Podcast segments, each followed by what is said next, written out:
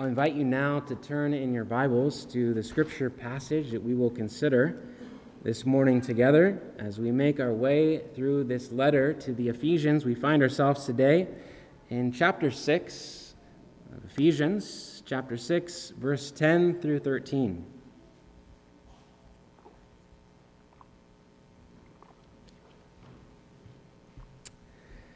And in fact, just as an introduction here, today we have come to the first part of the Apostle Paul's closing argument, so to speak, in this letter to the Ephesians. And here at the close, he appeals to us with great urgency. While he has comforted us time and time again in this letter with the good news of what God has done for us in Christ, Paul does not want to leave us Christians in a place of complacent ease. No. Because of what Christ has done for us in his life, death, and resurrection, indeed, God has forgiven us and adopted us as his beloved children. We have been saved by grace. But that does not mean that we are completely out of the woods. Paul wants us to know that even though the victory is already secured for us by Jesus Christ and what he did, we are still in the midst of a spiritual war that is taking place. And therefore, we must not let our guard down ever. We must learn to stand firm in the faith because we will still daily face real opposition. And so with that said, let's give our close attention to the reading of God's word, and imagine, as it were, that we are a company of soldiers and that this address is given to us by our commanding officer in the trenches of an ongoing battle around us. And so let us hear God's word. Finally, be strong in the Lord and in his mighty power. Put on the full armor of God, so that you can take your stand against the devil's schemes. For our struggle is not against flesh and blood, but against the rulers, against the authorities, against the powers of this dark world, and against the spiritual forces of evil in the heavenly realms. Therefore, put on the full armor of God, so that when the day of evil comes, you may be able to stand your ground, and after you have done everything, to stand. So far, the reading of God's word. This is the word of the Lord. Thanks be to God.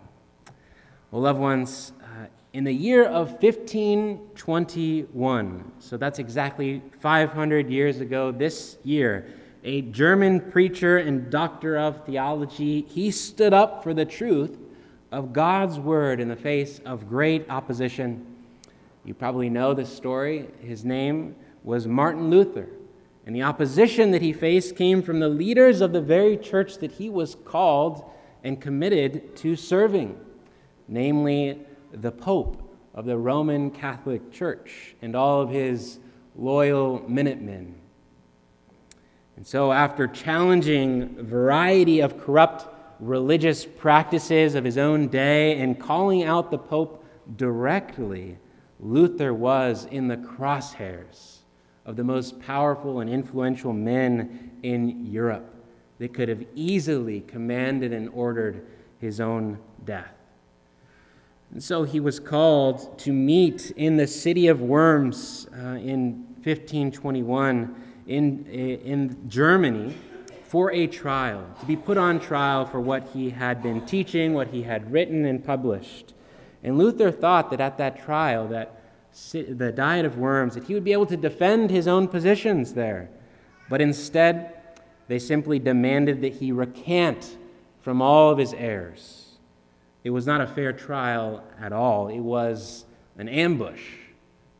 They didn't want to hear from him. They wanted him to be silent. And at the end of this trial, Luther declared this: "Unless I am convinced by the testimony of Scripture or evident reason, I am bound to the Scriptures which I have adduced, and my conscience is captive to the Word of God. I neither can nor will revoke anything, since it is neither safe nor honest to act against conscience."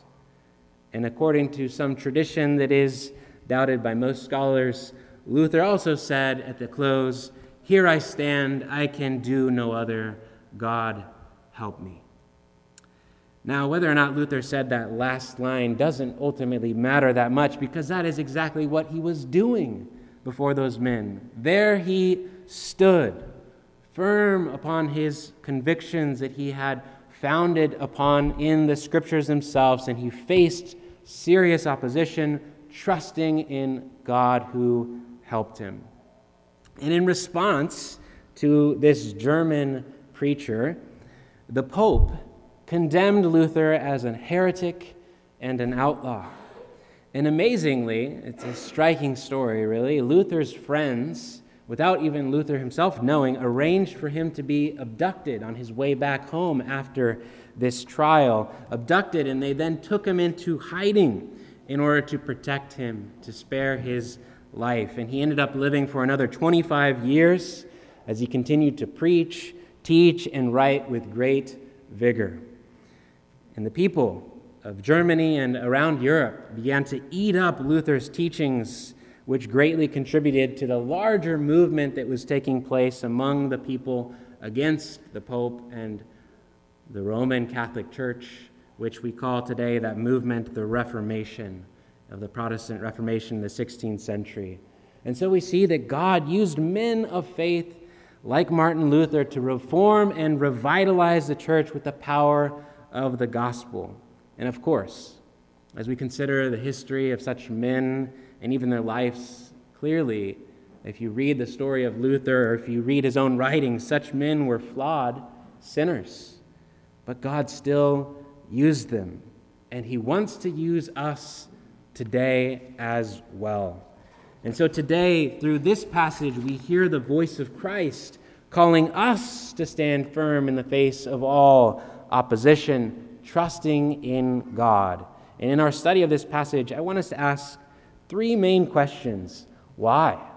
Why must we stand firm?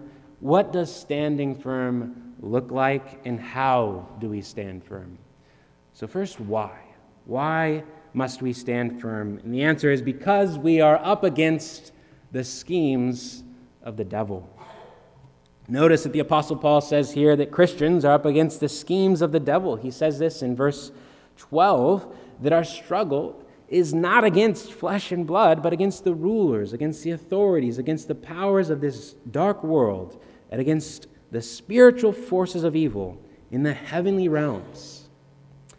He's calling our attention to the spiritual dimension of the opposition that we face. It is easy enough for us to see physical opposition, tangible opposition, but here Paul is showing us that the real struggle is not against that flesh and blood. It is not against other humans, ultimately, but rather against superhuman powers that are behind the curtain of reality, so to speak. What does this mean? Well, it means that all opposition that Christians and the church face today from powerful men and women in the world is ultimately instigated and conducted by the devil and demonic forces. And Paul is helping us see that even the most powerful people who oppose us in life are in a sense like puppets in the hands of the devil. Why does he tell us to focus on these spiritual enemies instead of human enemies? Well, this perspective, it keeps us from the temptation to take up physical weapons ourselves against other humans. Since we don't wrestle against flesh and blood, then it makes sense to not take out swords or guns to cut the flesh of other humans and cause them to bleed. And this is related to what Jesus himself told the Apostle Peter the night that other humans came to arrest Jesus, the night when he was betrayed. And what did Peter do? He was confused. He didn't understand the spiritual dimension of what was going on, and so Peter withdrew his sword and cut off the ear of one of the servants. He probably had bad aim. I doubt he was actually intending to cut off the ear. And how did Jesus respond to Peter? Well, he said, literally from God's word, "No more of this. Have I come in rebellion? Put your sword away. You see, Jesus didn't come to fight the puppets. He came to fight the puppeteer behind the curtain, the devil himself. And Jesus is telling us the same thing. Put away your swords. Don't fight against other humans in that way, because in reality you are up against spiritual, superhuman powers that are at work in the world. And according to this perspective, when Luther himself stood up firmly upon God's truth in his word, when he was standing up to the Pope, well, he was ultimately standing up to someone else, right? The Pope, in a sense, was a puppet.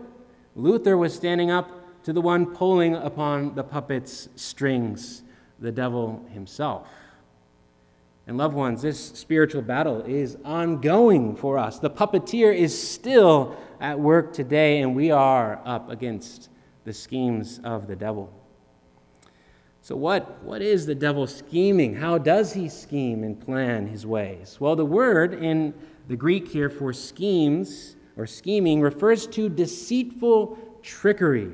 He is the great deceiver and the master trickster, right? And Jesus said he is a murderer and the father of all lies. The Apostle Paul in this text doesn't tell us exactly how the devil is scheming or what it looks like, but we don't really need to speculate. We don't need to guess what that is. All we have to do is look at the entirety of God's word to see how time and time again the devil has acted, how the devil has tricked and deceived and schemed others. And we see back, for example, in the Garden of Eden, that there the devil disguised himself as a serpent, whom Eve saw as a lowly, unsuspicious creature.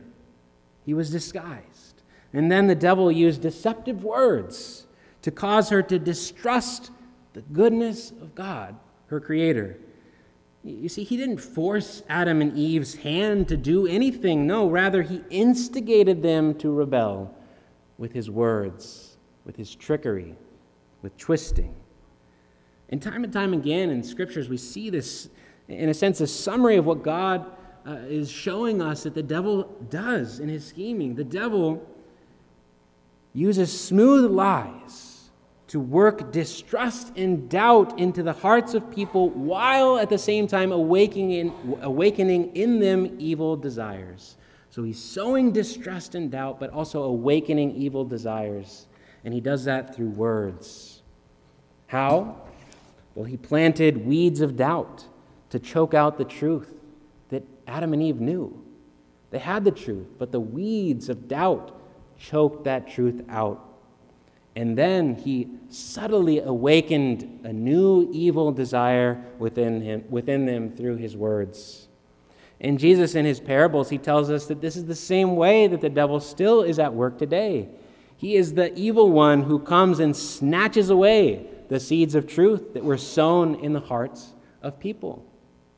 This means that the devil wants to suppress the truth in all places and at all times, and he uses all different kinds of means to keep that truth of God's word out of the hearts of people. He doesn't want God's word to be planted therein, and so he's going around snatching up that truth, suppressing it as much as he can. Not only that, Jesus says that the evil one is the enemy who sneaks in while everyone else is sleeping to sow weeds among the wheat. What does that mean? It means that not only is he suppressing the truth, but he is also promoting lies in the world through a variety of means and ways. How does the devil do that with us today?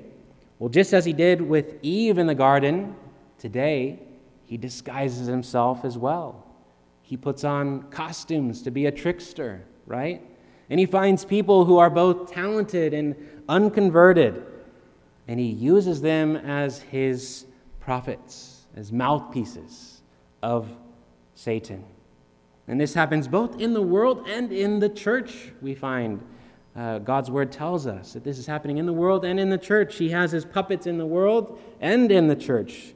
For example, he uses rich and powerful, influential people in the world through their lives and their words.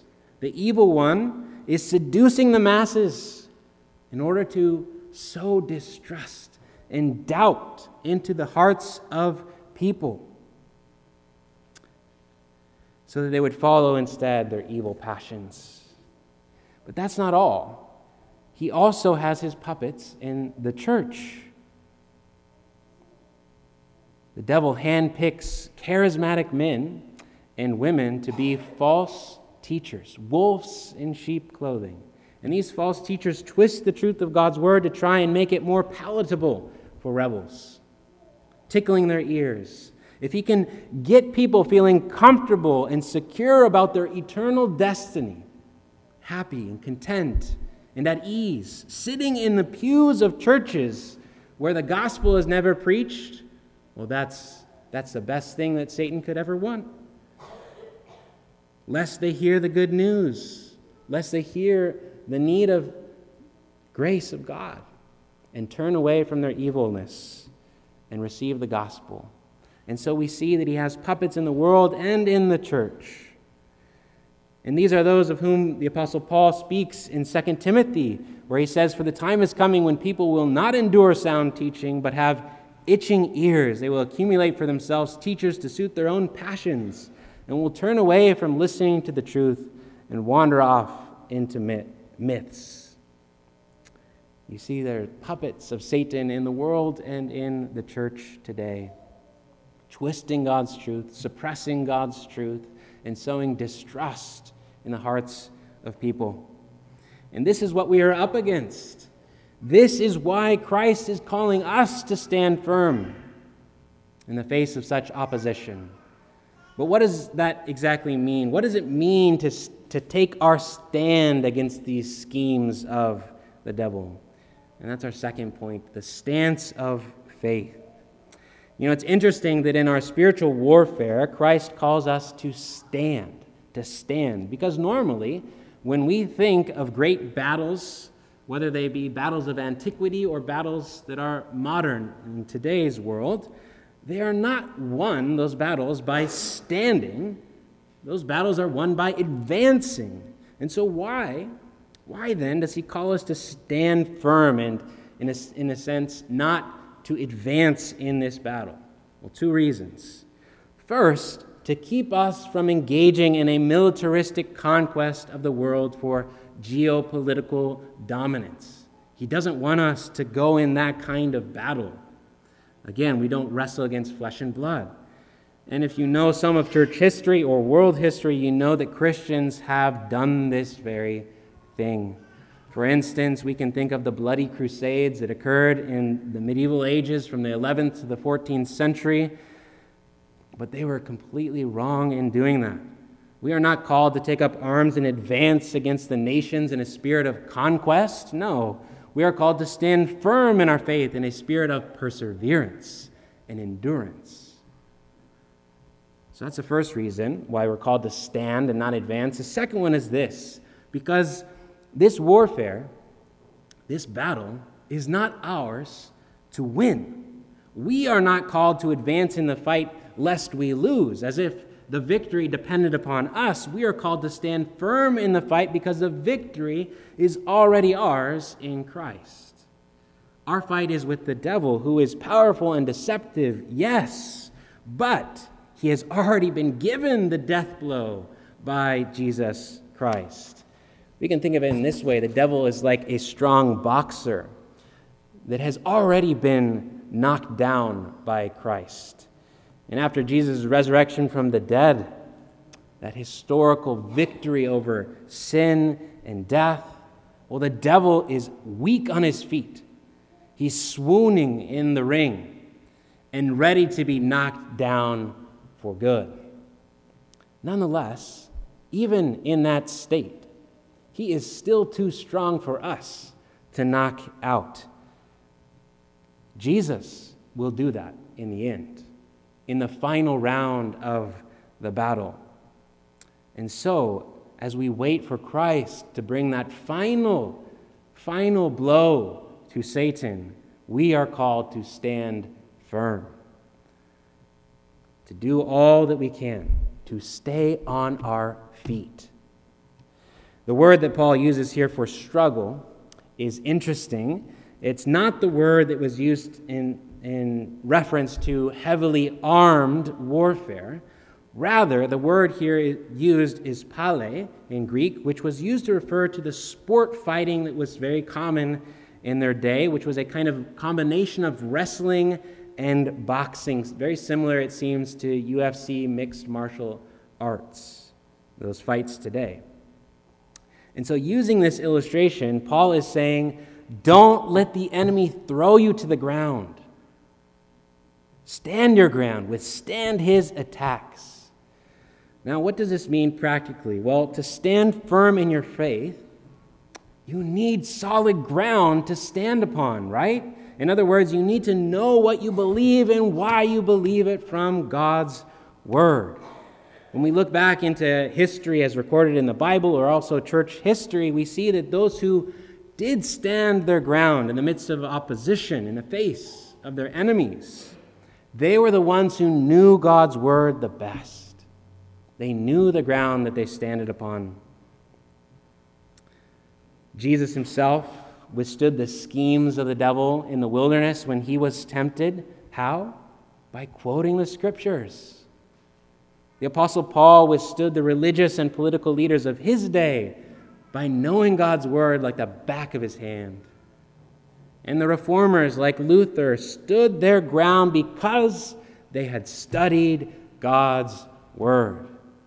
Again, like Luther said, unless I am convinced by the testimony of Scripture, I am bound to the Scriptures, and my conscience is captive to the word of God.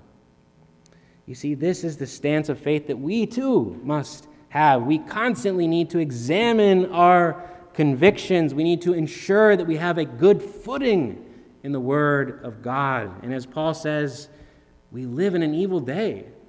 Temptation, deceit, and spiritual opposition surround us, and therefore we need to do everything we can in order to stand firm.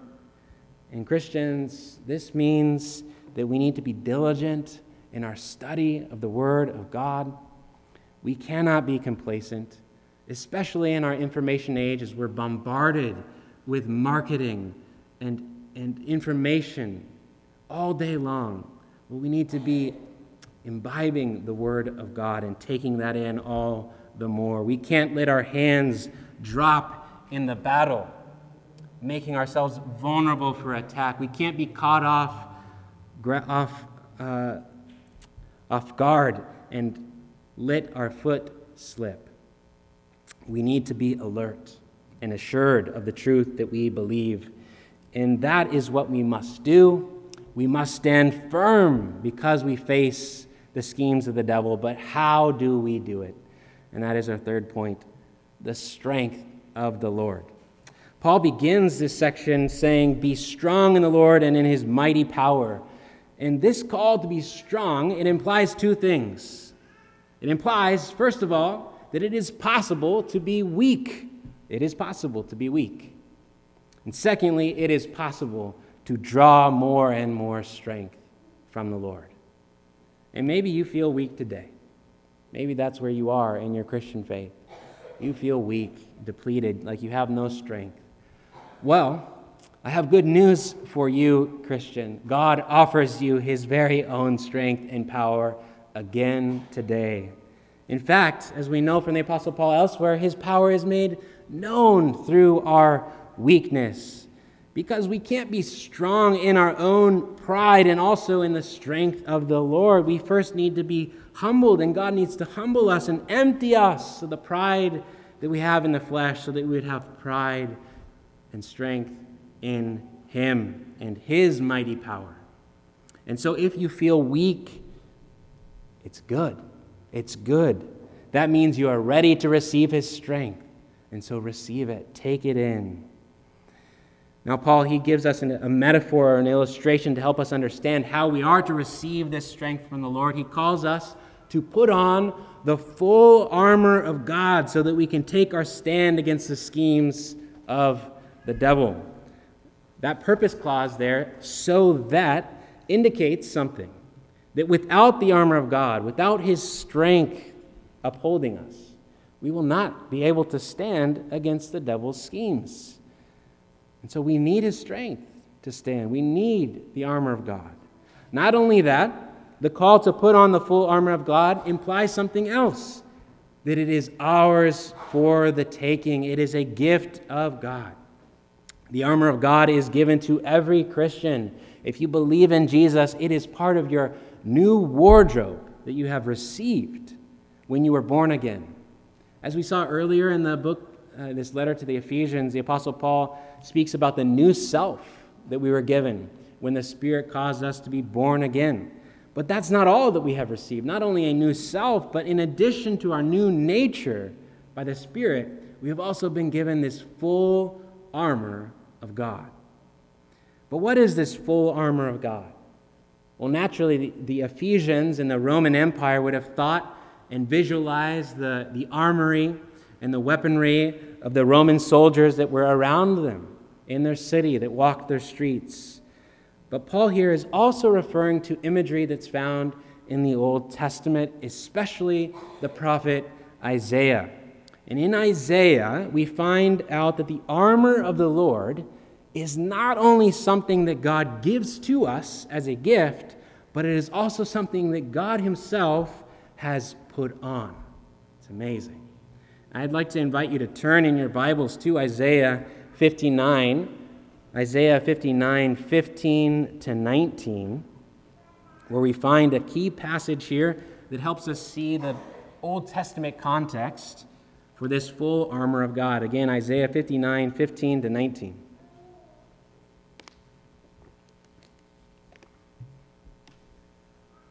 We're there in Isaiah 59, 15 to 19. The Lord says through his prophet, "Truth is nowhere to be found, and whoever shuns evil becomes a prey. The Lord looked and was displeased that there was no justice. He saw that there was no one, and he was appalled that there was no one to intervene. And so his own arm achieved salvation for him, and his own righteousness sustained him. He put on righteousness as his breastplate, and the helmet of salvation on his head. He put on the garments of vengeance and wrapped himself in zeal as in a cloak. According to what they have done, so will he repay wrath to his enemies and retribution to his foes. He will repay the islands their due. From the west, people will fear the name of the Lord, and from the rising of the sun, they will revere his glory, for he will come like a pent-up flood that the breath of the Lord drives along." So here, in the prophet Isaiah, we find that God himself was promising to put on this full armor of righteousness in order to execute the justice that we have left undone. In the absence of worthy fighters to conquer evil and restore the goodness of God's creation and bring back peace to his world, God himself promised to enter into the ring, enter into the fight. God promised that he would put on the armor and fight the ancient foe himself, the enemy, the devil. And when did this happen? It happened when the Son of God came in our humanity, born of the Virgin Mary. And Jesus, God in human flesh, entered into the ring, the greatest heavyweight fight of all of human history. God himself fought against sin, death, and the devil for us and for his glory. Let us ask this question. In that battle, did the armor of the Lord protect Jesus from the violent blows of humanity, the shame, the humiliation, and physical death? Well, no, it didn't. It did not protect him from that, but it did protect him from the evil one.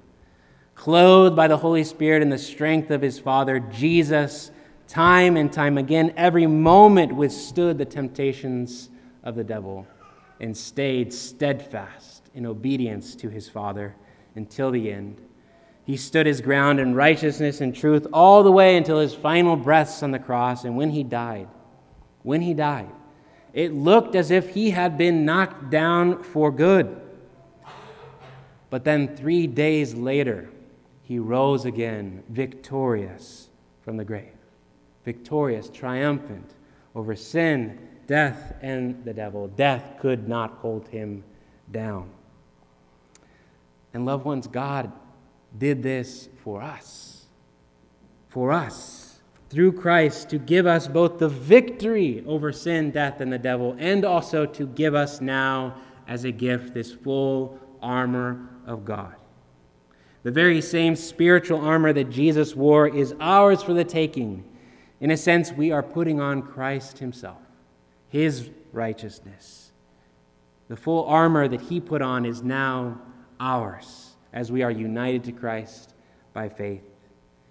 And we are putting on the armor of the one who has already won the battle for us. How do we put it on? Well, imagine that at this Christmas season, someone gives you a full set of armor, real medieval armor, right? And weapons for Christmas as your present.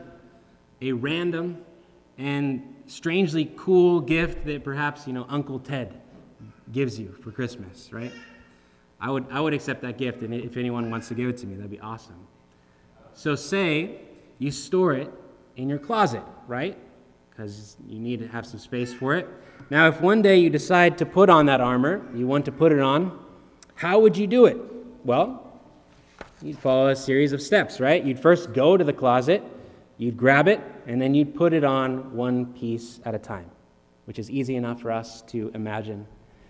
And loved ones, that is how we must put on God's armor that we have in Christ, that is our gift to us through Christ by his Spirit. It might as well be in our closet at home, or better yet, it is with us wherever we go as a kind of spiritual travel bag that Christ has given us. And so in the mornings and midday and evenings, when you are especially oppressed by circumstances in life and feel weak, then go in faith to the promise of God's armor for you. Go to it. Think upon that promised reality like a spiritual closet door, to open it and find your armor that God has given you. And then lay a hold of it, grab it, take it up. How? By meditating on the promise, chewing it over in your mind, drawing out the implications of what God has promised for you in Christ, and put on, in that sense, each part of the armor that God has given you. And as you put on each of the armor, apply it to your heart, soul, mind, and strength. To do that, you might want to read aloud each of the verses in the following passage that we have here in Ephesians, verbally affirming what you believe about it and asking God to fasten it upon you by his Holy Spirit. Loved ones, this is how we are to stand firm against the schemes of the devil, not in our own strength, for we are weak, but in the strength and mighty power of God, with the full armor of God that he has given us. And truly, as Paul says, we live in an evil day, and the opposition to truth, it is strong, and we all know that to be true. And so let us rise to the occasion, loved ones. Hear me out. Let us rise to the occasion. Let us, by faith in the victory of Christ for us, follow in the footsteps of those who have gone before us, and let us continue to say with them, here we stand, so help us God. Amen. Let us pray.